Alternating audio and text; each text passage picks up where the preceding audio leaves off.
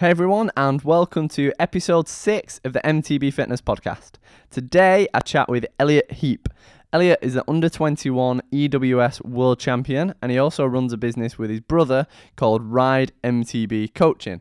I actually recently did a full coaching day with Elliot um, at his company and it was brilliant. So, in this episode, we talk about racing, nutrition, his training, we talk about the kind of coaching he does and what he sees with riders, and we also talk about how I, how I found the day. So, I hope you really enjoy it. Enjoy. This is episode six of the MTB Fitness Podcast.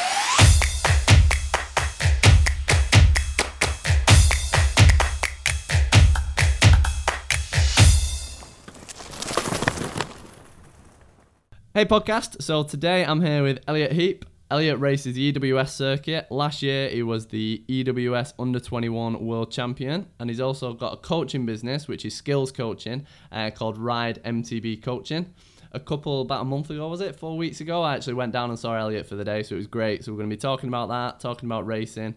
Uh, yeah, and just having a good chat. So Elliot, thanks a lot for coming on. No worries, mate. Thanks a lot for having me. So, tell us a little bit more about how you got into racing, a little bit more about yourself. I'm sure plenty of people that are listening know all about you, but there might be some people who've literally heard your name for the first time. So, yeah, tell us a little bit more about your background, what you do, and yeah.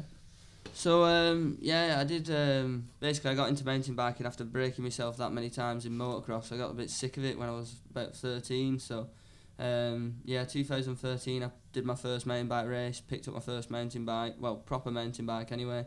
Um, did a few like local races, stuff like that, nothing major. And then 2014, I um, I did the full UK Gravity Enduro series, so um, in the under 18 category, and um, yeah, it was um, it was a good experience. I loved my first year racing, and uh, Nigel Page, who's my team manager now, he lent me a dyno bike, um, and I raced the uh, BDS at Llangollen. He booked me into that, and I was like, oh god, I've never seen anything like it.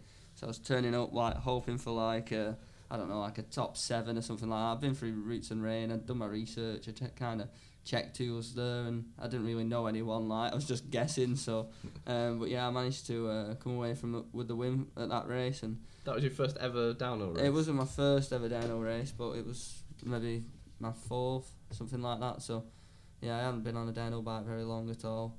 Um, and that track is absolutely stupid. uh, a lot of people know about it. A lot of people have been, but if you've not seen it, type in Llangollen Death Woods into your phone or computer, and you'll see what we had to deal with that weekend. It was absolute carnage. um, but yeah, so I did that race. I did national champs that year as well. Um, but yeah, and then the following year, so the start of 2015, um, Nigel turned up my to my house with a contract, uh, and I've been on chain reaction cycles. Uh, Mavic team ever since. So yeah, um, four years on the team and I've loved every second of it. So uh, yeah, so the past four years I've been racing World Cups and then some EWS, and then at the start of last season uh, the team switched to enduro solely. So yeah, this this season I did my full first full season of EWS in the under twenty one category. So and it turned out pretty well. So happy with that. I kind of nice and humble about that. yeah, well, I had a lot of bad luck. So I was, to be honest, I was quite humble to come away with the win. So right. Um, yeah, it was a it was a big effort this year, but I'm glad it all paid off in the end. So. And then you're going into the over like the elite category, is it yeah, called? Yeah, the normal category. Yeah, so yeah. elite category next year. Um, yeah, I can't wait to mix it up with the big boys and see where we end up. To be honest, um, yeah, I've been working hard, training hard. So I go to New Zealand in February uh, with my teammate Keelan and. Uh, yeah, we'll be digging in over there, getting some warm weather riding in, and uh, yeah, the first two races are in New Zealand and then Tasmania, so we'll already be over there and we'll not be jet lagged or tired right yeah. like that. So it should be good. I'm excited. Have you been out there before? Uh, yeah, I went to New Zealand at the start of last year with my little brother for a month, um, training like. Um, yeah, that, that helped a lot. Are there a lot of the races out there at altitude, or are they just like uh, normal I'm not, level? I'm not really sure. I've uh, I've only ever I've never raced in New Zealand. I've only ever trained there.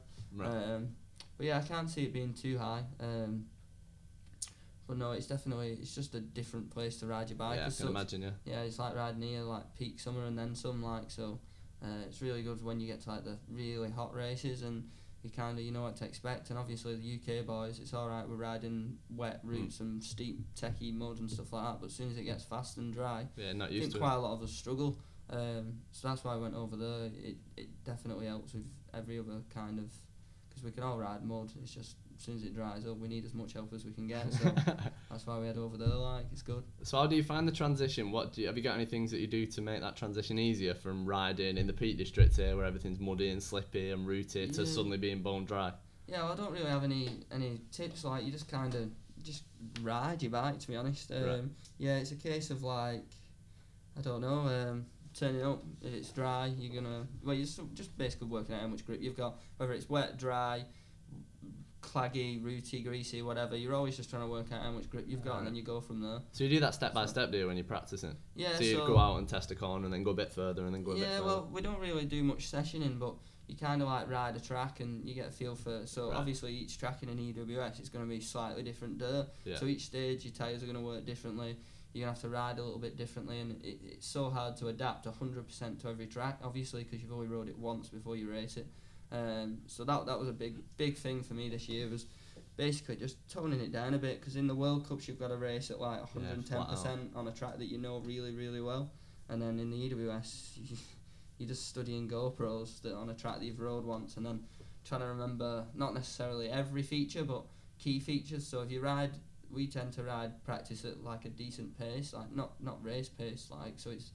So then when you do get to like a dangerous or like a, a bit more technical area of the track, you can you can kind of like stop, have a look at it. But everything else, if you can ride it without thinking about it in practice, then when you come to your race, you'll be doing that anyway, right. just a little bit faster. So yeah, it's just a case of trying to remember key key points of each stage, which is really important. Uh, and that was a, that was a big thing for me this year. So is there a big difference in pace off if you were to just do one stage over and over and over and over? Say it was a da- if you took uh, one stage and did that as a downhill, Yeah. would there be a huge difference in pace on that downhill time to the EWS pace, or is it ninety eight percent the Oh, same pace? to- that makes to- sense. To be honest, yeah, yeah, it, it, it'd be hard to ride a track that you've only rode once the same pace as what you'd be able to ride if you rode it eight times. Yeah. But um, to be honest, mate, them, the boys are so fast, like, it's stupid.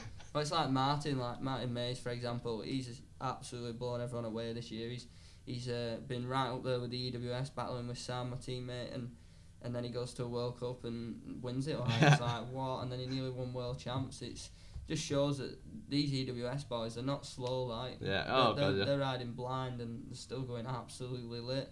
So, but yeah, it's I don't know what what the difference would be. It'd be nice to know. Yeah. Um, might be a case of turning up to um, going to a track and just timing my second run and then timing my eighth run and see what the difference is. It would be nice to know, to be honest. Do you have a fear when you're going flat out and you can't remember what's around the corner? Like, do you slow down and back off, or do you just fully commit and think I'll deal with it when I get around the corner? What? are you- Uh, you kind of it's all about riding with your head in enduro because you got to remember a crash is a good few seconds whereas if Yeah. you ride a little bit slower it's only a few seconds but then you've got to remember you've got to remember that everyone else is you're racing as well so yeah. You got to work out like how fast everyone else is going and Yeah. whether they're going to be pinned through you whether so it's all about riding sensibly so you can ride sections th- you have sections that you can ride really fast and then you have sections that you have to kind of slow down for and it's remembering which one which parts of the track they are kind of thing Yeah. so you don't want to be riding like a 10 second piece of track absolutely lit and then going into the next corner really slow and cocking it up you, you- it's just about being smooth the whole race and Okay. that's what Sam's really good at.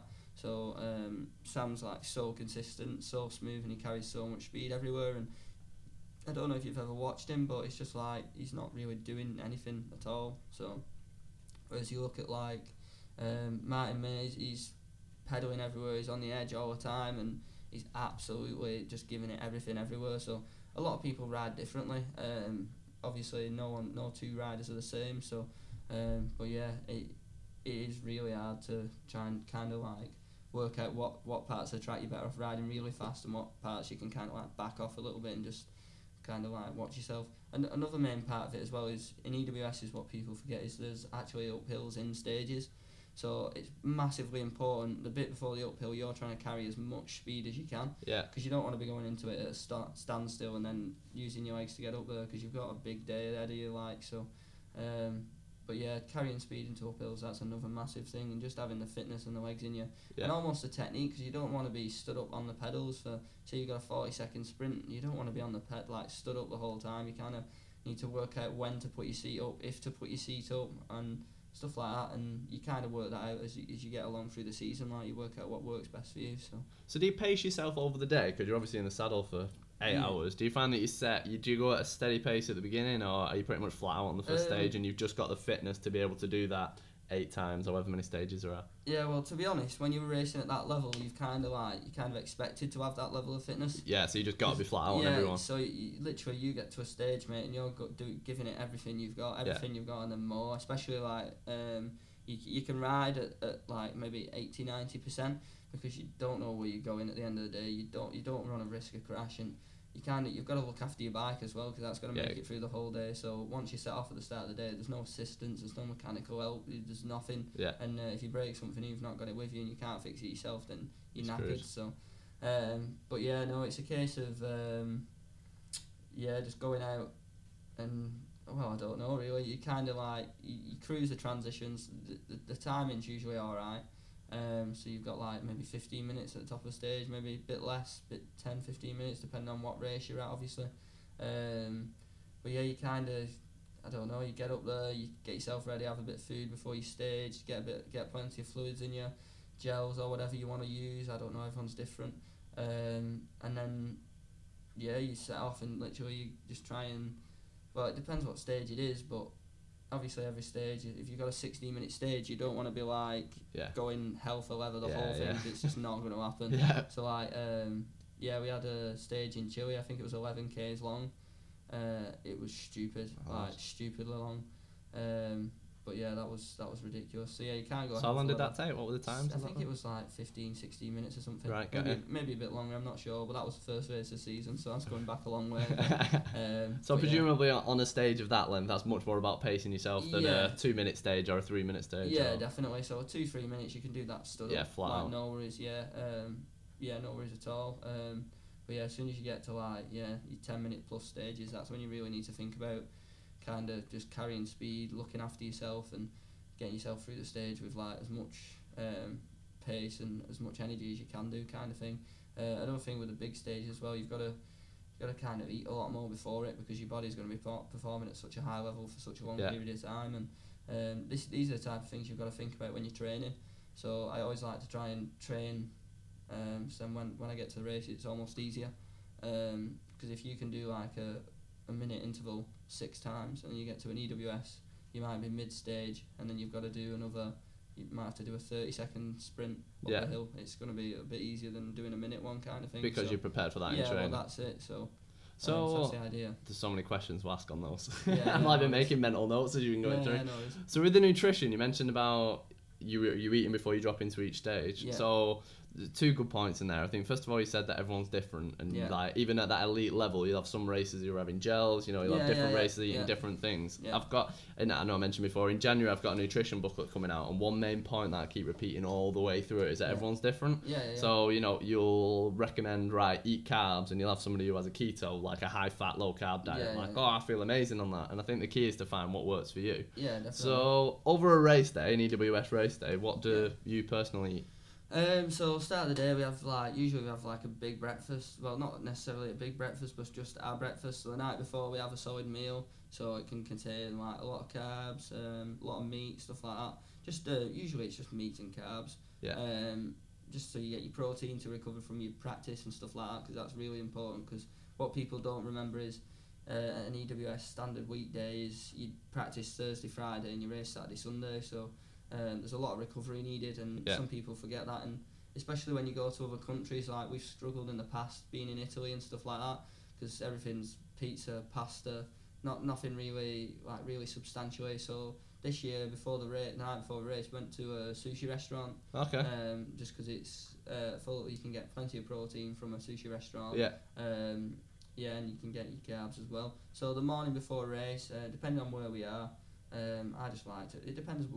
Literally depends where we are. So sometimes Nigel will make us some like an omelette, like a or like a breakfast style wrap kind of thing. Bit of bit of meat, bit of uh, bit of eggs, stuff like that. Uh, and then we can be on cereals. Cereals aren't the best, but um, it just depends what's there to be honest. And then throughout the day, I like to eat like. Cereals aren't the best because that's your view, or because that's what you find when you have them. Um, I just out of find, interest. I just find it doesn't really last very long. So Yeah. um, especially like when you when you're going out and s- sweating for your ring off for so long, it's, it's all right. You just got to get a lot in, and milk's quite quite bad when you're out there, and Yeah. it's it kind of like thickens up all your your saliva and stuff like that. Yeah. Um, so I try and try and stay off stuff like that just to help with breathing and stuff. So what's your? You can choose exactly what you have for breakfast. You You can just click you your finger. If you could, you If could you click could. click your fingers. I know you can because you might be staying at a different place. But Oh. if you could, if you're racing Yeah. from home and you can buy the food in the day before, what would what would be perfect Um, pre-race, pre-ride breakfast? Um, I'm I'm a sucker for a, for poached eggs on toast. Um, so like nice thick brown bread, toasted, good few eggs on top. Yeah. Bit of black pepper, nice and basic. No avocado because I think it's the slimiest thing in the world. See, I love avocado. I've had that for my breakfast ev- this morning. Everyone loves avocado, mate. So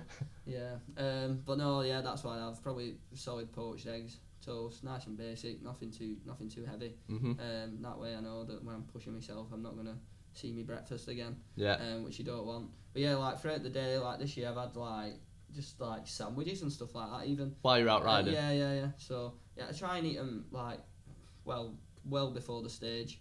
So like if I can eat them early on, then I'm not like obviously I've not got a big lump of bread in my stomach when I'm sprinting my ring off. So how far roughly is well before? Is that an hour or is that know. thirty minutes? or- No, um, it depends. Obviously, sometimes you when after you finish the stage, you don't really want to ram a sandwich in you before you do a two-hour pedal up an hill. So it can depend. It can be usually if I can get if I can get something down me half an hour before I set off, um, that's all right. And then obviously when I get to the top of the stage, I have like um, power blocks and stuff like that that Clif Bar make. Uh, they're really good. Uh, you don't have to have too much water with them, so And you'd have that immediately before you drop in. uh, about 15 minutes before Okay. I take 'em, uh, and then they start kicking in. Right, and then thing. when you hit your stage, Yeah, your yeah, sugar yeah. levels are high. Yeah, and that's it, and you've got that little bit of a, a carbohydrate boost kind of thing. So, um, yeah. Have you got any favourite sandwiches that you have? Uh, sandwich, uh, not really. No, I've, I've had a bit of all sorts. Nutella and uh, Nutella and uh, peanut butter. That's Yeah. a, that's a classic. uh, it's a bit bit like a. yeah, yeah, yeah. like you, bloody, have you ever seen a dog lick peanut butter off a spoon? That's what you feel like. Um, but no, they're good. Um, even just a ham and cheese, chicken, just anything. I just like eating proper food. To be Yeah. honest, like it's alright having your bars and stuff, but to be honest, it's more effort than what it's worth getting stuck in my teeth. Um, but uh, yeah, no, the Clif bars are so nice though. Yeah. Literally, you could eat, I could eat like I could eat them all day. Um, so I do. I take a few of them. Um, I take um, yeah, I take a proper sandwich as well. Um, but yeah, no, a bit bit of all sorts really.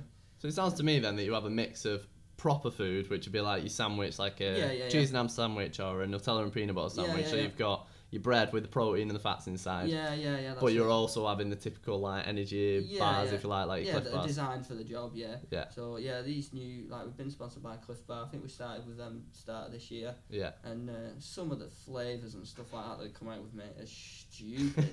like, it's so good. You know, like, you sat there and you're thinking, This is just a chocolate bar. I was like, is this just a glorified dairy milk? uh, is this like a healthy dairy milk? But no, they're well good. Yeah, fair play to Clif Bar. Hell, They've pulled something out of the bag there. Serious. do you aim for like a specific amount of carbs per hour, or do you just eat? Uh, to be honest, mate, I just eat. Yeah. Less worrying I can do Me about mis- myself, the more worrying I, I can do about me racing. Yeah. Um, so yeah, as soon as I start thinking about other things, and I start, well, I start cocking up really. Um, Yeah. so yeah, I just try and focus on myself in the day. Well, to be honest, I don't like thinking about racing too much because as soon as you think about racing and trying and all the rest of it, it's, you're better off just. As not like Nigel said to me at that first BDS, he said, "Just ride your bike down the hill, mate. You Right. know what you're doing."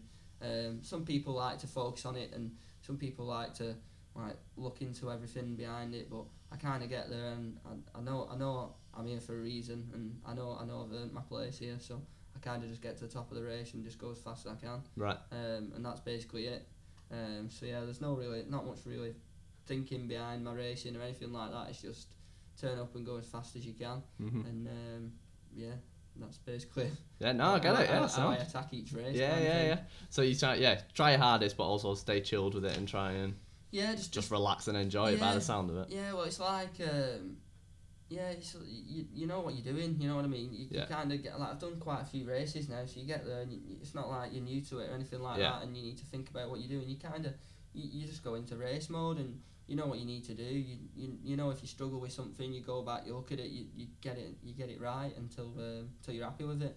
Um, but yeah, other, other than that, mate, it's just a case of turning up, well, doing doing what you get paid to do, and um, doing it well, and that's that's what I try and do at every race. Um, try and make my team manager proud, my family proud, and all my sponsors and myself. Um, So is that a big motivator for you then, making other people like your team manager and your family proud as much Well- as doing it for yourself? Well, to be honest, mate, them people, what you just named, my team manager, my team, sponsors, my family, have put so much into me um, that it's almost like it's a massive thing when they say well done to me. You know what I mean? Because they've spent they spend a lot of money, a lot of support, a lot of time, and a lot of effort's gone into getting me to where I am, and I, I really appreciate that. So yeah, making them proud, seeing them smile from through something that I've done is is massive to me, and it, it, really makes you feel good. Yeah. Um, and yeah, that's a big thing for me. Yeah. Um, I'm my own worst critic. Uh, I always have been. I've been uh, one of the most competitive people you ever meet.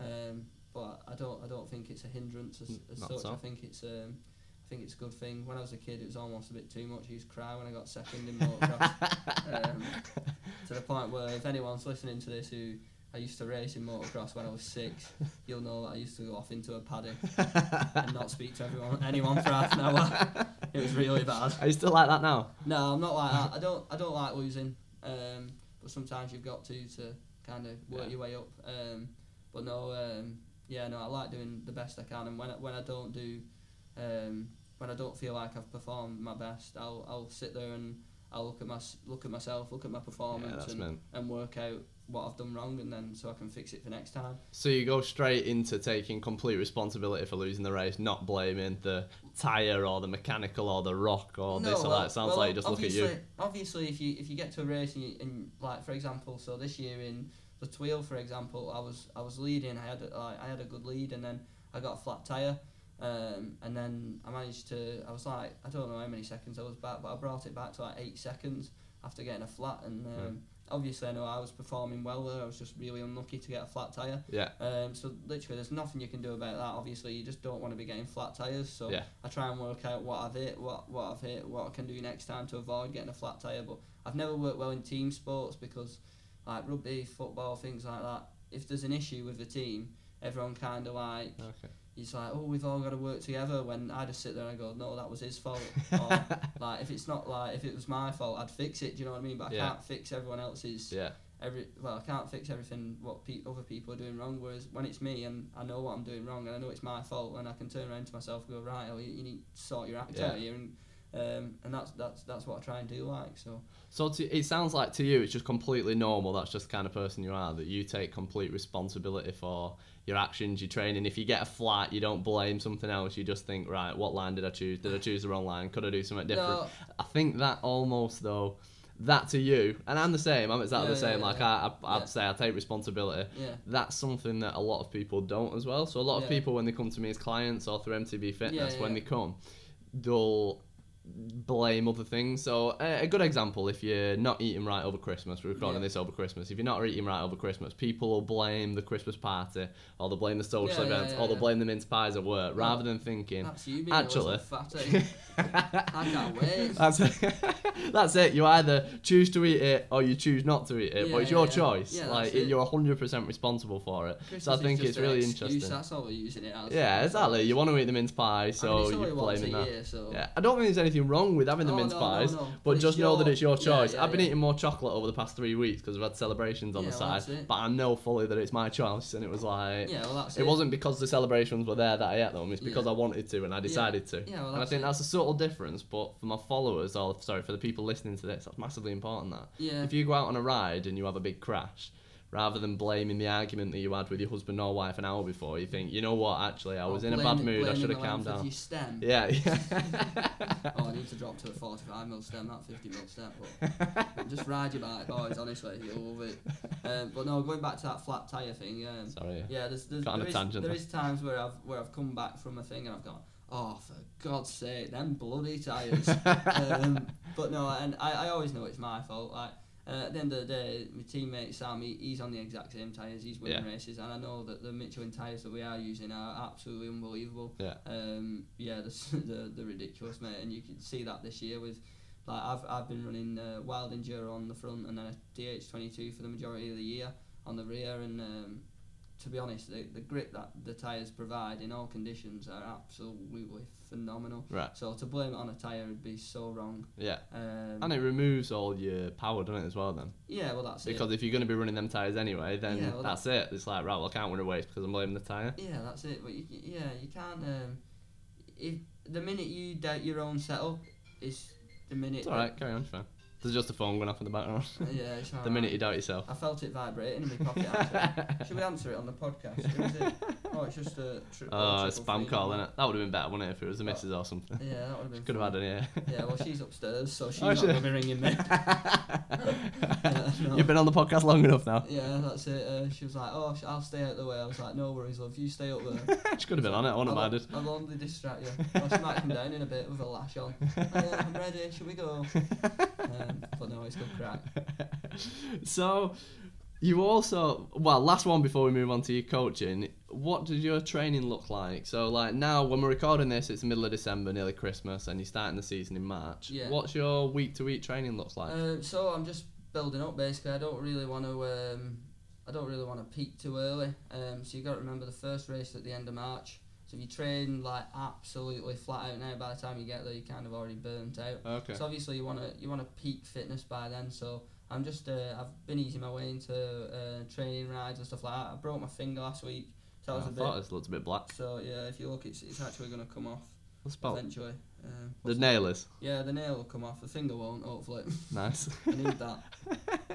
Um, yeah, I did that the other week. So that, that stopped me riding properly for a while, and that was a bit of a pain. But I've got um, like barbell stuff like that in the back garden. It's Okay. just a case of, it's just a case of um, of going out and doing it. So um, like some mornings I'll get up and I'll just do like a, a quick local loop, chuck my intervals in it, and then other days I'll go out to up to Rivington where, where we went, yeah. and I'll do a two-hour ride up there with quite a lot of high intensity little sprints thrown in. So like, but I don't I don't like just going pedaling round the road or pedaling round. Yeah. Uh, the only the, the main bike I use for training is is my the bike that I race at the, at Yeah. the races. So I spend a lot of time on it through the off season. I spend the majority of the, the race season on that one bike. So I know it really well and I'm really comfortable with it and uh, I know exactly what I need to do. So, but yeah, in terms of training, it's it's just I, I go out. Usually, I do a two-hour ride. You said Um, you have a heart rate monitor for that, don't you? You Uh, said when I, we I did, did, the I coaching did. I did, uh, I did have a heart rate monitor. I've not used it for a while. I Okay. just kind of. Um, You know before, you're at that yeah, before before the- well about well especially when I go to New Zealand that month where where I'm there that'll literally just be riding the bike every single day. Um, really just refining them last little, getting that last little bit out your body kind of thing for a month. So. Um, up until then, it's just a case of just building and building and building. So, um, for example, my inter- intervals um, before the start of last season, I was doing six one minute intervals with about thir- 30 seconds in between each one. Um, so that was so hard though, to the point where I was spewing. Are they flat or uphill or down? Uh, so that just a slight, slight gradient, incline. yeah, yeah, and you yeah. stood or seated or a bit above? stood, um, Right, okay. Yeah, stood usually. Uh, the last few I might end up sat down by the end of them, but Yeah. um, But you're trying uh, to be standing. Yeah, that's It's it. a You lot then, isn't it? So you flat out for that minute. Uh, Stood up. trying. Well, at the start of last season, I was. Yeah. Right. Um, yeah, I was. Um, that That's was a- that was intense, isn't it? Because even after 20 seconds of standing sprinting, you're starting Oh, to feel yeah. it, aren't you? Yeah, I know, obviously, your your fitness is going to be way better than Yeah, mine and most yeah, of my yeah. listeners, but Yeah, but like no. Um, so the start of so now I'm back at like say um, thirty second sprints. And then you So- build up to yeah, a minute yeah, to so, peak before. So yeah, I'll, then I'll go to like maybe from thirty to forty second, from forty to fifty second, and then try and peak at them sixty minutes if if we can, like because six 60 minutes, six- that'd be a good standing sprint. Well, six, 60, 60 second seconds, yeah, I'm with you. sprints, They're um, yeah, that's Yeah, that that's sounds intense. That with a 30 second break in between. Yeah, so I'll I'll you- change that. I'll change that throughout. So at the minute Yeah. I'm doing like thirty seconds with like with like maybe thirty five seconds off. Um, basically, all I do is I do it on the same hill and I just rotate around. Yeah. So obviously, when you're doing when when I was doing my minutes, it was almost taking me exactly thirty seconds to get back down to the start point again. Okay. Um, so it's dead repetitive, and I can almost on the road I can I can work out how far I'm getting within Yeah. that within that time as well. So obviously the distance you'll be travelling in your thirty seconds that'll go up mm-hmm. um, and then your break will come down, and then obviously towards the start of the season, that's when you just start really just picking it up and picking Yeah. it up. Um, but yeah, like I like to go. Um, I like to. I don't really get out and actually ride downhill too much um, like I say, um, it's just a case of building my fitness. And um, when I get to New Zealand, I'll literally be riding nearly downhill every day. So Yeah. um, I know I'll be able to pick my speed up then. Uh, don't get me wrong, I do love going riding in Wales and stuff like that, which I do quite a lot. Um, like I was there at the weekend coaching at full, and then I did three, four runs myself in the afternoon, full runs. It was like an absolute river, and I was over it after five minutes because I was freezing after being stood there for four hours. But no, it was really good, and uh, no, I just enjoy. To be honest, mate, just getting out on my bike. I don't don't like doing too much stuff like road bike stuff like that. It's good, Yeah. but to me, seventy miles on a road bike is about thirty miles on a on a mountain Yeah. bike, and I'd rather have 30, 30 miles of smiles and and thirty miles of grids and lycra. To be honest. Uh, but that's just my personal opinion. Yeah, you Um, get you get racers who do both, don't you? You get Yeah, racers who 100%. like only ride mountain bike and racers who ride road as well. People Yeah, have a that's bit of a mix. Like another thing as well, I've, I've got a trials bike this off season, trials motorbike. Yeah. They're a big heavy lump. Yeah. Um, but yeah, literally all I've been doing on that is basically mountain biking, but like on a motorbike, uphill, downhill. It's Yeah, like got rooty, it's wet. You've got to, you've got to like move the bike quite a lot. It's it's hard work, and if you can throw one of them things around, Yeah. then you j- jump on your buddy on me mega. Suddenly it feels like nothing. yeah, that's it. It's like buddy throwing around a BMX. Right, It's- got ya. it's, It's yeah, it's cool. Uh, but no, it's just something else to keep you keep you interested, keep keep you keep your training up, and and just not get bored of it. Because if you get bored of your training, you get to a point in the morning where you're like, oh no, I don't want to go out anymore. It's, you don't want to be doing that. So that was my next question. I was gonna say, do you only train on your own? Uh, yeah, around here, yeah. There's Yeah. not many people that. Except when obviously you're out Yeah, yeah. with your teammates, but Um, normally it's, it's on your. Round, round here, yeah. There's not many people that will come out and ruin themselves for so long. Like, So how do you stop yourself from getting demotivated? And so when it's lashing it down with raid, it's sideways like sideways wind, and you're like, right, Oh. today is 60 second intervals. yeah. Well, it's just like. How it's do you just motivate yourself to do it? Well, there's no, there's well, it's not really motivation. You just know that you've got to. Right, that's really interesting. So I was at a um, I was at a kind of a mini conference on Monday. Yeah. The guy there was a coach, and he trained. Oh, I forget his name, but if you follow the Olympics, it was the guy who's a three times gold world champion for the inside. uh, Velodrome. yeah, that. Yeah, Yeah, yeah. As you can tell, I don't. I love mountain biking, but I don't follow the competing yeah, yeah. sports. No, I like, I like Yeah. watching that, but I don't really follow so it. Ed Ed Clancy. Oh, yeah, yeah. Ed Right, Clancy, Ed yeah, Clancy. So we used to coach him um, through his gold Olympics, his Yeah. gold medals, and he's written a book. And somebody asked him, "How do you motivate yourself? Um, Yeah. How do you motivate yourself to get up and ride every day?" Yeah. I think it was him. It might not be him. Don't quote me if it wasn't, but it was a big cyclist like him anyway. Yeah, said, "How do you motivate yourself to get up and train and ride every day?" And he said, "I don't motivate myself. I just do it." And he said, um, "Have you got a job?" He- Well, yeah, of course I've got a job. I'm like, right, well, do you get up at work? Do you, do you feel motivated to go to work every day, Monday to Friday? Well, no, of course I do. If I get on Monday morning, I can't be Yeah, going. You're like, but You do you still do go? Well, yeah, of course I do. And he said it's not motivation. It's just well, today Monday is intervals, so I go and do my intervals, and Yeah, yeah, You, yeah. you don't rely on motivation. No, and you that's it. literally just said the exact same thing now. Yeah, well, that, that's it. You know that um, at the end of the day, I, I want to do well. I want to do this as a job for as long as I can. So to do that, I need to. You need to go out and you need to train because you can't. It's all right in downhill. Like you can go and ride with your mates at weekend, do a few full runs, stuff like that. Um, yeah, like I'd, when I was racing World Cups and that, my training wasn't really that serious to be honest. I was still a young lad. I mean, Yeah. I don't want to be in the gym every day. Like, do you know what I mean? Yeah. Um, but now it's a case of getting out riding your bike and to do eight hours on a mountain bike, mate, you need to be a fit fella. Yeah, so, you do. Yeah. Um, yeah, you just it's just a case of getting out, doing it, and if, if you want to do well, and it's something that you've got to do. So, uh, and I really I really want to do well, so I'm gonna keep doing it and doing it and doing it until I work my way up and hopefully be battling with the with the top dudes like so. Yeah. Um, Winning that, well, I'll try my best, but yeah, no, um, yeah, it's just a case of you've literally just got to go out and do it, and if you don't, then you, you, your results will show it. Um, so if you come in, you do the work, and you get to that first race, and you know you've worked hard, you've got confidence behind you as well. If you turn up and you think, oh yeah, I've been slacking this winter, you, you you're not gonna have a good year. So that's why um, I like going to New Zealand for that, that solid six weeks, months before the start of the year because it's it is hard like keeping it up going over here and stuff like that and and riding and to be honest the ride it's all right riding for fitness around here but, but you've got to so I do say I do a two hour ride I do 20 miles and I do about a thousand meters of climbing Right. if you do two hours and bloody 20 miles in New Zealand, mate, you do a damn sight more than 900 metres of climbing. Uh, well, about 1,000 metres of climbing. It's Yeah. So, so Like when we go when we go to New Zealand, it's like a k k and a half a day. Right. So we do like a k and a half of climbing, and then the net the following day we're just doing bike park runs. Right. So like there's natural tracks in there, there's rough downhill style tracks. You've got your jumpy flowy tracks, and then you got loads of natural stuff as well. So Right. um, it's just a case of mixing everything up and just trying to keep your training in, interesting and stuff like that.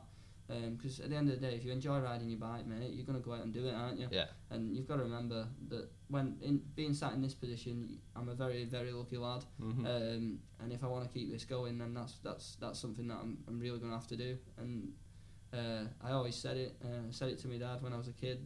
As soon as I stop, as soon as it stops being fun, is is when we'll stop riding bikes. Like Okay. so, it's like with motocross. He, my dad dragged me up and down the country, like for eight years. Like spend so many, so much money. Like oh, it, it, it was bad sometimes. You kind of look at it and you go, oh my god, like you, I'm rinsing my mum and dad here.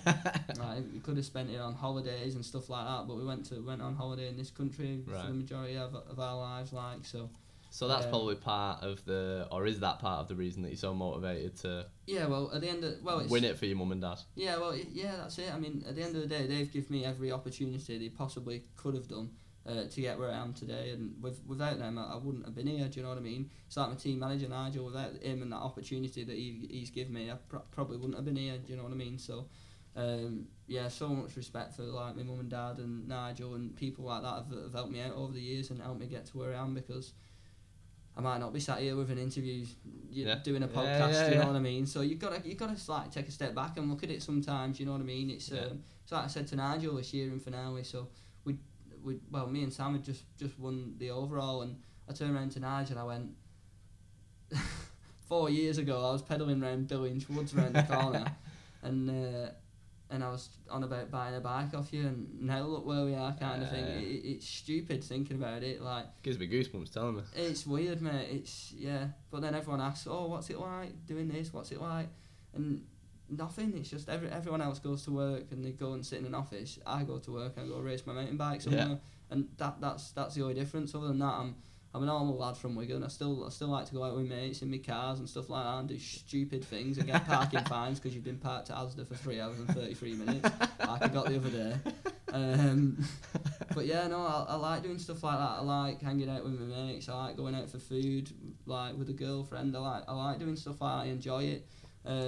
Because what people forget is we're away we're away for so long throughout the season. When we do get home, like at, at the end of the day, I, I live in Wigan. Do you know what I mean? I'm, I'm not. I don't live in a fancy house. I don't live anywhere like that. It's, but I, I I love it here. Do you know what I mean? When I'm older, I don't I don't really want to live anywhere else. I'd like to go maybe a bit close to Wales or somewhere like that. Right, for the riding. Or? yeah, yeah, exactly that. Um, but yeah, no, I, I, this is this is home, and I always love coming back, and I love seeing my family, my friends, and all the rest of it. So um, it's always it always is good when you're on the way home. Me and Nigel, oh my god, it, I don't know if anyone's seen my Instagram stories and stuff like that, but keep an eye out when we're on the back fr- when we're not, when we're on the way back from a race. Um, we have the the tunes banging. We've got like Tomorrowland on Yeah. with like Timmy Trumpet and me and Nigel just like raving for 18 hours straight in the sprinter. Like literally just going all night. We've got energy energy gels. We've had um, in the past we've had like uh, this extreme energy stuff in our bottles, and every time our eyes get heavy, we're having a sip, and then we're just going on through the night. You get by, you wake up the next morning when you got home, your neck's sore from head popping all the way home. It, it's so good, and then you get home, you see everyone, and like you go and see all your mates and stuff. You go out for food with your family, and it, it's awesome. Uh, it's really good. It just makes like being away from everyone's hard, and even at my age, like I love being at home. Um, but then again, I love being away just Yeah. as much, and it, uh, it's sick. Just yeah, hands down, the best job in the world, and then to come back and coach people as well, Yeah. and like people like yourself that are dead into it, turn up on a coaching day, have a right laugh, get better at mountain biking, and um, yeah, just have a good chat throughout the day. And to me, I, I turned around to you and I said it. I said, I said to you on the day, I said, days like today made me re- like made me sit there and think I have got the best job in the world. do you know what I mean? And and uh, I genuinely believe that. So for it for it to ever stop or for me to even think about like missing out on doing this, like or going back to a normal nine to five thing, it, it's it's horrible. So that's another big motivation, I guess. Um, is I don't I don't I want to do this forever. Do you know what I mean? Yeah, I know, I, yeah, know yeah. I can't. I know at some point it's going to have to stop, but the longer I can drag it out, the better. And you know what? The racing will obviously stop at some point, Yeah, but well, you can it. still stay in the industry, and there's Yeah, tons of other stuff you can do in well, there. that's So. it. I think I think quite a lot of people struggle staying in the industry because um, they might not be like they might not show a different side to themselves. So they might turn up to a race, do the race, and go home. Whereas like I like doing like four cross. I like going to your demo days and talking to people about bikes and stuff like that. Like doing this style of thing. Yeah. Do you know what I mean? And, and if you can if you can kind of broaden broaden like mountain biking as such, Yeah. like make yourself well carry yourself over as many different categories and different events as you can, then I don't see how that could ever be a bad thing. Do you know what I mean? So like this year I did four cross for the first time, Okay. um, and I ended up I did the Oh, I saw the video. I, did saw a the race video somewhere. It might have been on your Instagram. Yeah, probably. You uh, took someone. on, You on went narrow in a corner, Yeah, they went wide. yeah, wide. Yeah, So um, yeah, that was my first four cross race. I did it on the bike that I raced my EWSs on. Um, so everyone's on like hardtails and short travel, short bikes, and um, but yeah, I did the f- four cross race at Fort William. Got knocked off in the small final, so my shoulder was roped off for downhill for the next day. So that was a bit bit rubbish. But I, I qualified for the GB Worlds team, um, which was a bit of a shock to be honest. I didn't have any intention of that. The only reason I did four cross was because um, I only did the one down, the one World Cup that year, and it was Fort William. Right. And um, we did track walk and that, and then after track walk, you don't really have anything to do until you start riding. Like literally, you sit there and you do nothing. Right. So I was like, right, what can I do? Um, like usually Sam's there and we go for a bit of a trail ride and stuff like that. Um, but Sam wasn't there this year. Um, but yeah, uh, I turned around to Rob, the, like one of the main guys at Nukeproof, and I turned around and said, "Oh, I might do the four cross. This was on track walk, like." And uh, he said, "If you want to do four cross, I'll pay your entry." I was like, "Deal." so um, yeah, that's how the four cross came about. So and then I turned up at um, Val di Sole. So obviously I got selected for the GB Worlds team as such for the four cross. Um, yeah, I turned up and I managed to get fourth at four cross Worlds. So gutted to miss out on the podium. It's probably lack of experience that that hindered me performance a little bit. I got I was a bit rushed in the final. But sitting there, I've watched that last race so many times, just over and over, thinking how I could have done it so differently. So next time I'll be a bit more prepared. I'm gonna get in the in the BM in well into the BMX track um, with Nigel on Wednesday nights doing Okay. a bit of great gate practice um, over at the Manchester Indoor. Uh, I'm just getting my dirt jumper fixed as we speak, um, and yeah, I'm just looking forward to. But yeah, that's a, that's another discipline. So Yeah, I've yeah. raced dyno, I've raced enduro, I've raced um, four cross. Um, I've, I'm thinking about doing a cycle cross race, but Okay. I don't like being beat, and it's not my not my thing. Right, so, yeah. um, but yeah, I'll go I'll go up and have have me arse handed to me by a couple of young lads um, in the tight kecks. So, um, Turn up in your baggies. yeah, I, d- I did my first two races, Dad. What were they like? you booked me in. My first two ever mountain bike races was uh, uh, hit the north. Uh, where was that? Hit the North, Manchester way. If you, if you, some some people know it, uh, but I turned up to the. I was on a Trek Remedy, so 150, 160 mil travel. I had some Fox Vanilla forks on the front, heavy as out. Uh, knee pads on, shorts and a jersey. It's a like- cyclocross. Yeah, I didn't know it was a cycle. Well, it's like an XC style race. I don't know. They all had Okay, the got ya. but they all had these massive jackets on. I'm like, what's going on here? It's not that cold. Next minute, ten seconds to go. Mums and dads cruise across. These jackets come off. Lycra sat there staring at me. I just looked over at my dad and just shook my head. I was like, this is not going to be good. How did you get on? Uh, I don't know. I think I, I, what did I do? Did, did I do all right? I can't remember. Top five. That's some going that. On, on my trek. and then, oh god, what a mission that was. And then, and then, and then after that, I thought, right, that's the last one of them I'm doing. And Nearly spewed up at the side, just looking at me dad, thinking, I hate you. And because obviously we didn't know what we were doing, like we were new to mountain biking, we didn't know what it was. I didn't think I could race downhill. I didn't think I was good enough. yeah. Um, so I didn't know what races to do. And then we did uh, another. the clue was in the name with this one. We should have really noticed this. Cannock Chase Run and Ride. Oh, get me booked in there, Dad.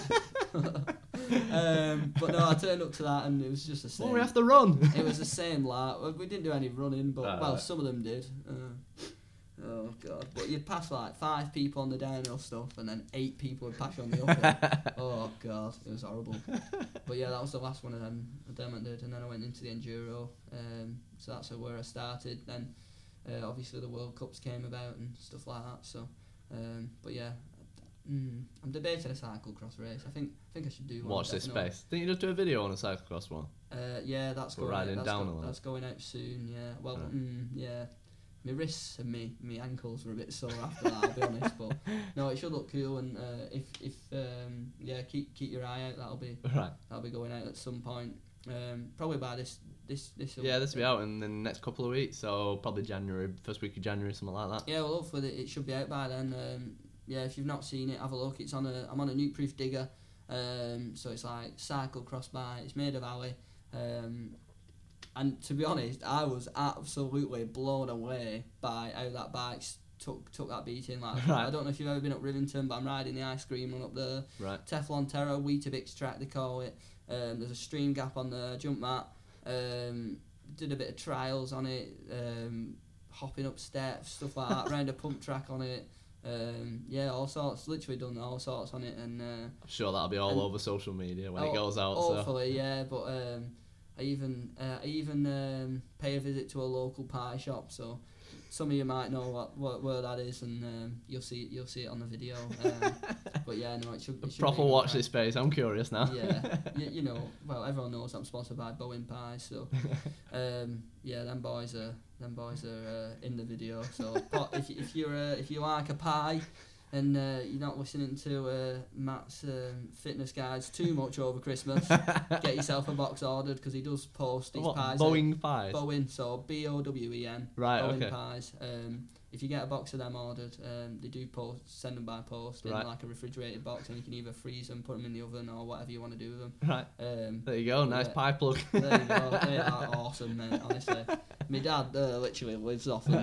honestly. It's like, oh son, uh, it's my last day in work. Do you reckon you could sort me out some pies? no worries.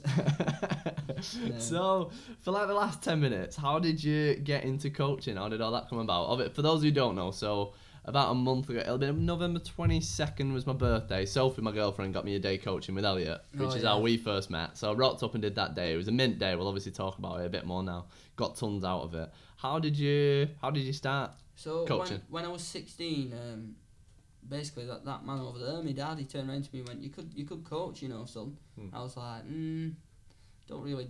Didn't really think I knew much about mountain biking. O- Obviously, I'd only been doing it for two years at that point. Um, so I was like, mm, I, like, I hadn't really got any good race results at the time, right? Like that. I didn't think I was that good. Um, and then what's it called? I um, my dad gave me some piece of A4, didn't you? A few sheets of A4 paper and a pen. He said, write down what you go through, and I did. And turns out I filled quite a few sheets of A4. So, um, and that that was that really. Um, Sounds like it was something that you just took completely for granted. Whereas, well, you don't realise. I just ride my bike. I just go out and ride my bike. And my dad said, break it down, and go through what you go through. And I went through what, what I'd go through on a, on a day where I broke so all the stuff that you taught me then, um, was that you made that? Have you learned? So uh, to give you an example, you're teaching us manuals, and it was Yeah. like right. Pump, get your bum Yeah, over the yeah, back, yeah, drop yeah. right down. Yeah, yeah, yeah. Is that So- because you just know how to do that and you're teaching me how to do it, or have you been taught how to teach that? Well, no, makes no, sense. no one's taught me how to teach. No one's Right. um, obviously when you get your coaching qualification, they give you like tips and pointers and stuff like that. But that's more you passing, passing an exam Yeah. kind of thing. They're, they're just looking at the way you do Yeah, I things. can all relate. Similar when I did my PT qualification. Yeah, well that's it. They're not they're not really asked about you, you, your stuff like that. But Yeah. as long as you can coach in a safe environment in a safe manner, then they're happy with that. Okay. Um, so, but no, um, when when I'm everything everything I do on my coaching day. So if you come along to a coaching day, everything that I'm teaching you is something that I've taught myself in the past. Right. Um, so wheelies did that when I was about. I don't know how old it was, how old I was, but I'm laughing because I can't quite see my dad around the Christmas tree. But he bought me a Saracen X-ray. I can't remember how old would I have been. I was in primary school. Six or seven, I think. Six or He seven. bought, he bought me a Saracen X-Ray. It had 26 inch wheels. I was like a pea on a drum. It was massive.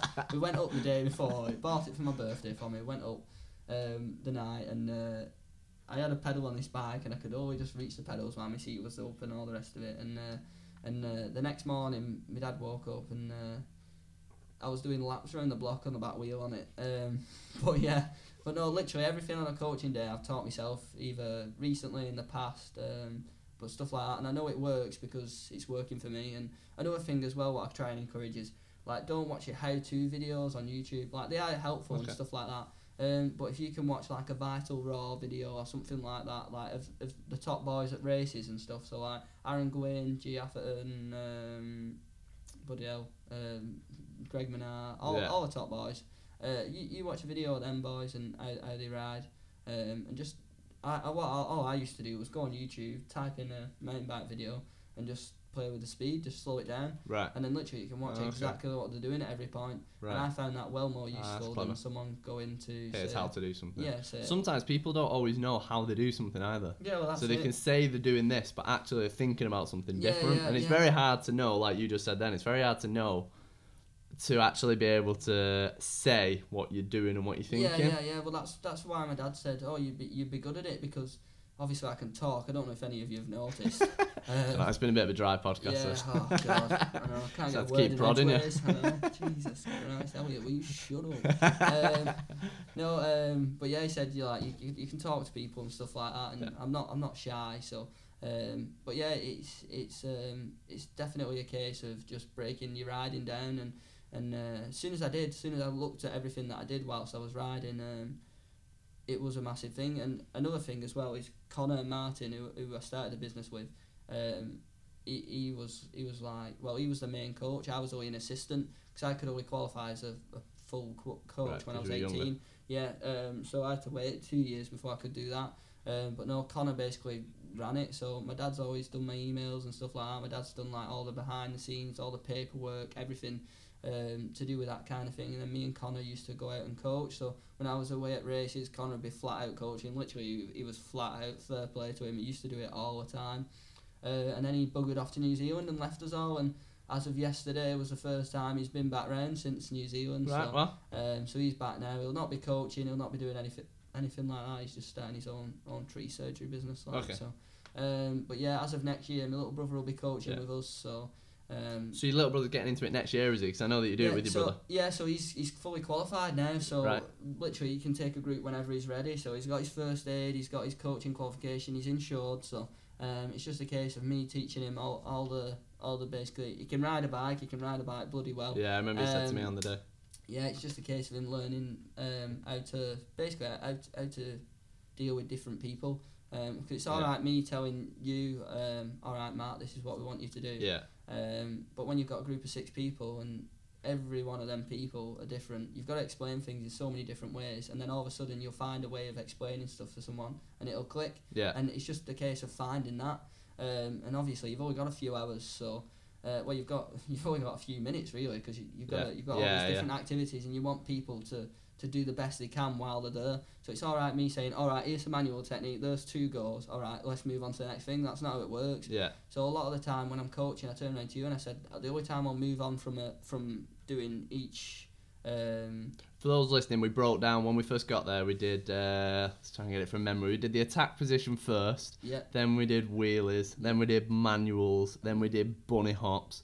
Then we went over to a bit more of a downhill section and did um, drops, line choice, cornering. Then we did some pumping. So we kind of went through it step by step. Yeah. So yeah, carry yeah, on. yeah. yeah. So like when when you turn up and you've got um, say I've got like yourself and I'm like right, okay, so this is what you need to do to do a manual and um, and it's like right, okay, so maybe you don't get it straight away. Maybe it takes a few more Yeah. goes. Um, and then and then you get to a point where where you say, all right, well this time.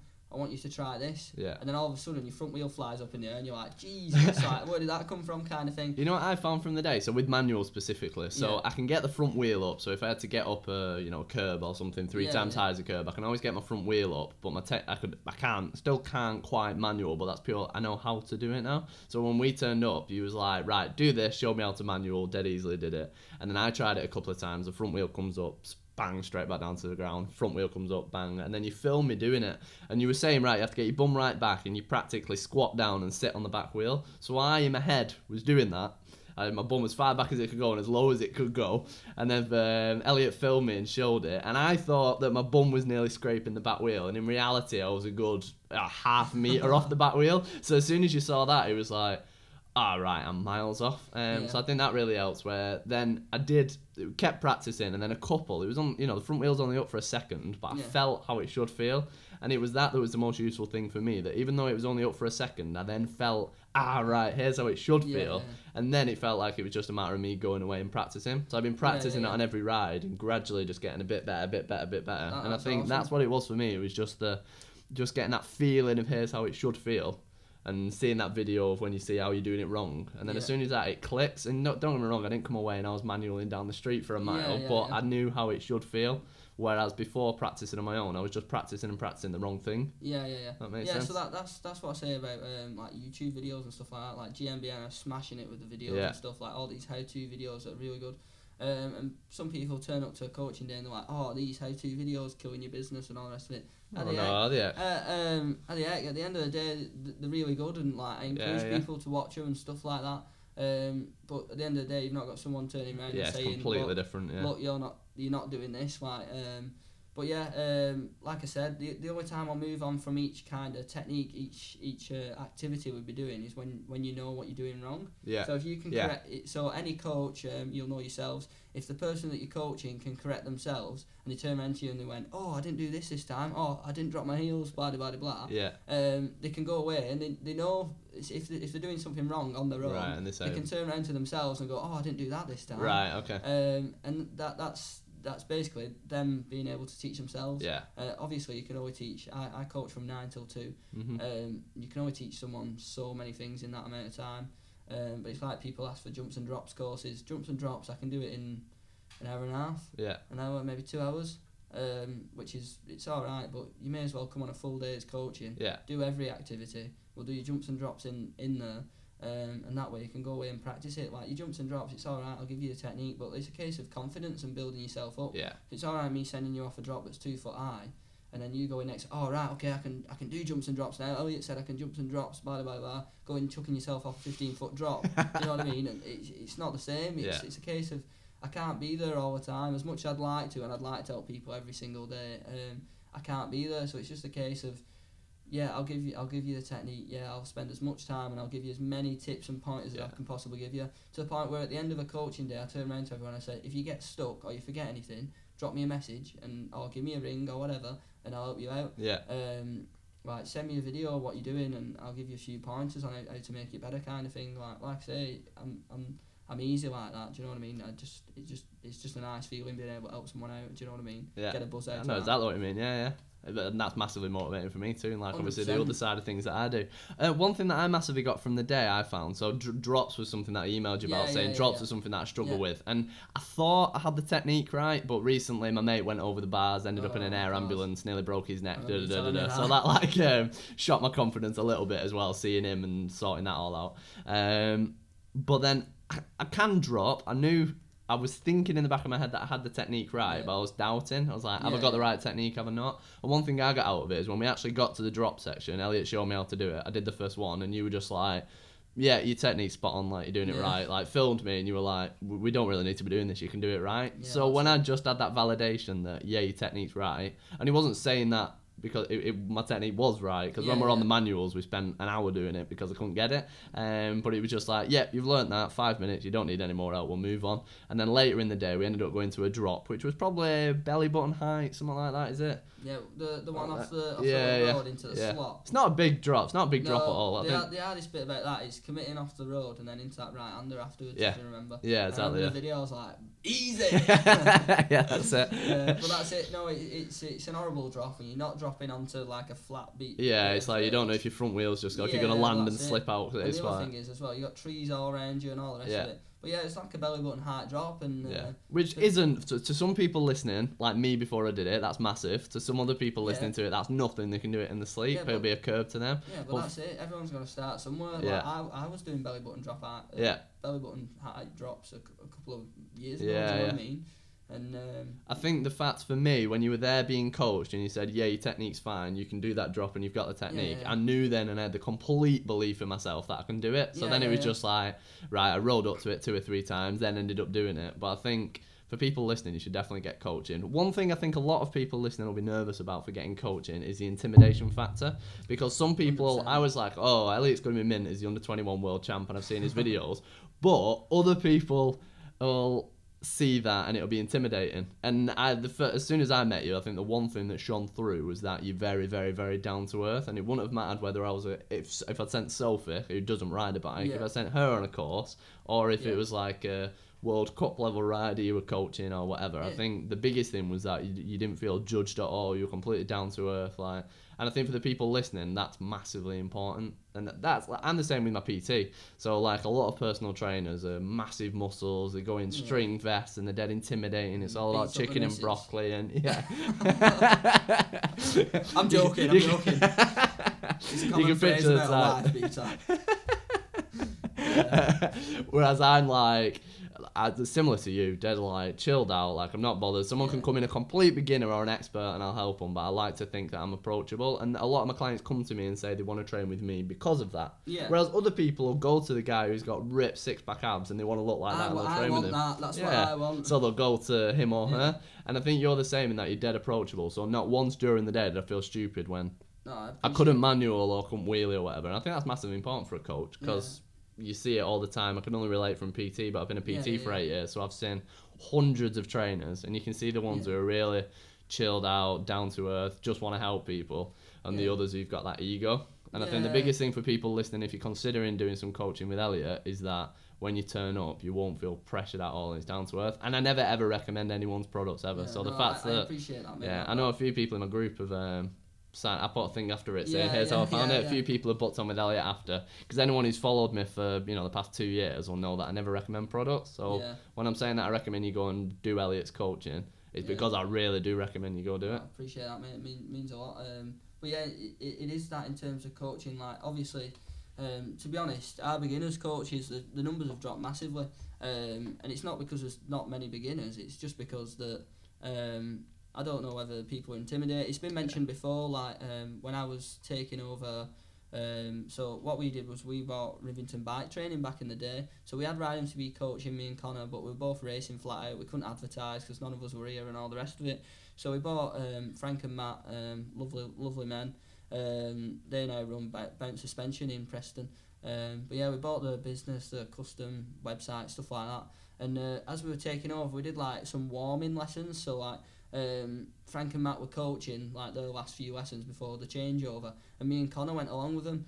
And um, I got introduced as like, oh, Elliot Heap races World Cups, blah blah blah blah, and everyone kind of turned around and went, oh, I don't think I'm in the right place. Yeah, yeah. and it, it to, to me yeah it, it can come across as intimidating and stuff like Mhm. that but what people don't realize is yeah i might have like um i might win races i might do this i might do that i might race my mountain bike wherever um uh, on a high level but i'm still i'm still a lad from wigan um do you know what i mean i'm still i'm still going to help you out as much as i can i'm not going to turn around and go oh you're rubbish because I was there, I've been there, do you know what Yeah. I mean? And the only reason I'm here now is because I've built myself from literally nothing some little skinny lad that just used to ride about with his mates in AO and stuff like that around here, and and now um, and now now I've got where I am just through riding my bike and and uh, listening to what people have got to say and like everyone that, that can help you out.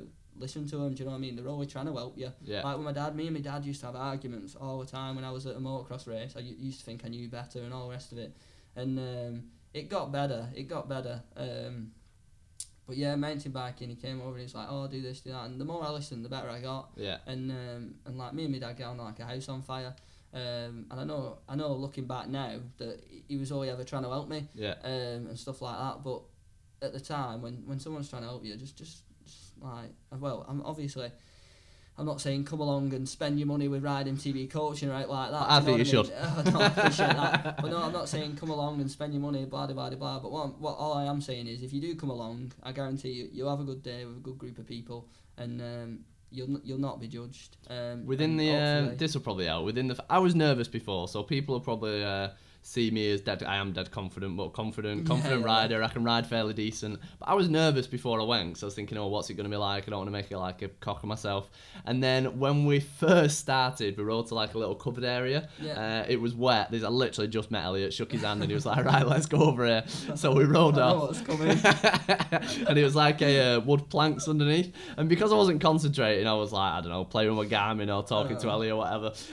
I hit the wood plank at the complete wrong angle, dead slow. Slow, two mile an hour. The front wheel went out, and next thing I know, I'm on the floor looking up at him, and he didn't laugh, he didn't say anything. Like I just stood up, and he was like, "Right, so we're gonna do an M check now on the bike." So what we I just completely ignored it. Uh. But that's like. Like I made a complete tit of myself, but I'm not bothered. I'll laugh at myself, but like I didn't feel stupid for it at all. Whereas I think that I- I've not got much experience with other coaches, but I know Yeah. people's impressions will be that you'll feel stupid if you mess up. The way I see it, because I'm going to book on some more coaching myself with Elliot next year, is that I see myself at X level. You've got a beginner level. I see me at a certain level above that, and then Elliot's going to be way, way up there. And no matter how many times you go back, I know that I'm never going to be quite as good as Elliot as a rider. So we can always inch you forwards to that, and that's all you need. Just because Elliot's a miles better rider than me, he can still improve. He can come down to my level, see where I'm at, and then improve me by five percent. And then next time you mm. come along, you're a better rider, and then he improves you by five percent. And I think that's what, even if you're a complete beginner, it's not about you're not riding on a World Cup level for the day. He's just looking at what you're doing. Yeah. Um, So that, that that's that's like that's mint to hear. And um, another thing as well is my little brother's getting involved. Like my little brother, he's raced like loads of UK races, and um, and like I say, everything everything that he's doing in his riding, he's doing the exact same technique, exact same. He's pretty much the exact same rider. He's just not as stupid as I am. That's literally the only difference. Uh, he's a lot more sensible. He's always has been, and. Uh, um, but no, he's, a, he's he's an awesome little rider. I kind of don't want people turning around and going, "Oh, I don't I want don't want to be coached by um, Lewis. I kind of want to be coached by Elliot because blah blah blah blah." But at the end of the day, he's teaching the exact same things. He's going to be doing it in the exact same manner. He's he's learned everything f- from from me in coaching terms. Obviously, he's his own rider and everything. yeah. Um, but we've rode together now since I first started. When I first started mountain biking, he got one exactly the same time. Um, and to, to be honest, um, Art Lewis always used to be really quiet. Um, like for example, this is this is like such a stupid example, but you'll laugh at this. But like if we're on the way back from like a motocross race or something like that, my mum was like, um, "Right, come on, should we get a chippy on the way back?" it was already been always been me that went in the chippy. Like I always said, "Go on, Lou, go and get us a chippy." He's like, "Oh no, no, no." But that's how shy he was. Now, now he's he's really coming out of his he's come out of his shell and he's a he's a lovely young lad. And um, if you do get on a coaching course with this, I guarantee you'll have an awesome day. Yeah. Like um, at the end of the day, it's it's our company, and I wouldn't have someone working for me if I didn't, Yeah, didn't crap. believe in. Um, but no, if you do, to be honest, I think if you do come back and have a, have a day with Alois, you, um, you'll you'll you'll enjoy it because obviously it's a different he- he's a different person to me.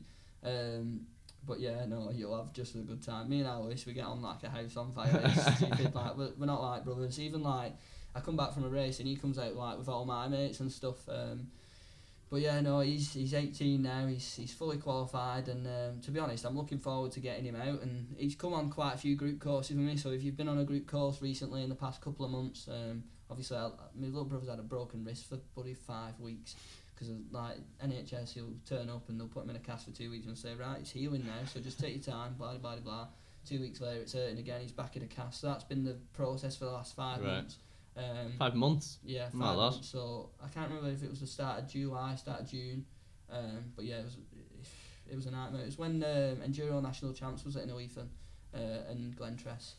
Um, but yeah, it's been a long process for him, so he's dead excited to get back on his bike. But yeah, I just thought I'd mention that because um, he, he will be when I'm away racing. He's going to be here. He's going to be working bloody hard to, to Yeah. get people back. Yeah, yeah, bike absolutely. well, and the thing is, when you're away, it's going to be good that people can still come and coach or ride MTB yeah, coaching that's when it. you're not there. it's been a massive pain because you can't advertise too much because then Yeah. you've got to turn around to people and say, "Oh yeah, yeah, I can coach you." In six months. in six months' time on this Saturday morning. Yeah. Is that all right? Yeah. You feel like you're going to the dentist. You Yeah. go to the dentist where you turn up. He's like, right, okay, so um, are you free on uh, the sixth of sixth of January in two thousand twenty? You know what though? I think from a business point of view, that's not a bad thing. I'd say. no, no, no. That's it, it is it is good, but it's not necessarily because I've got so much business. It's because I'm not right. here, here Okay. enough. Yeah. Fair enough. Um, so yeah, I'm away. Like for example, last year I was away for six weeks at Yeah. one stage, and obviously not many people are getting coached in that six weeks.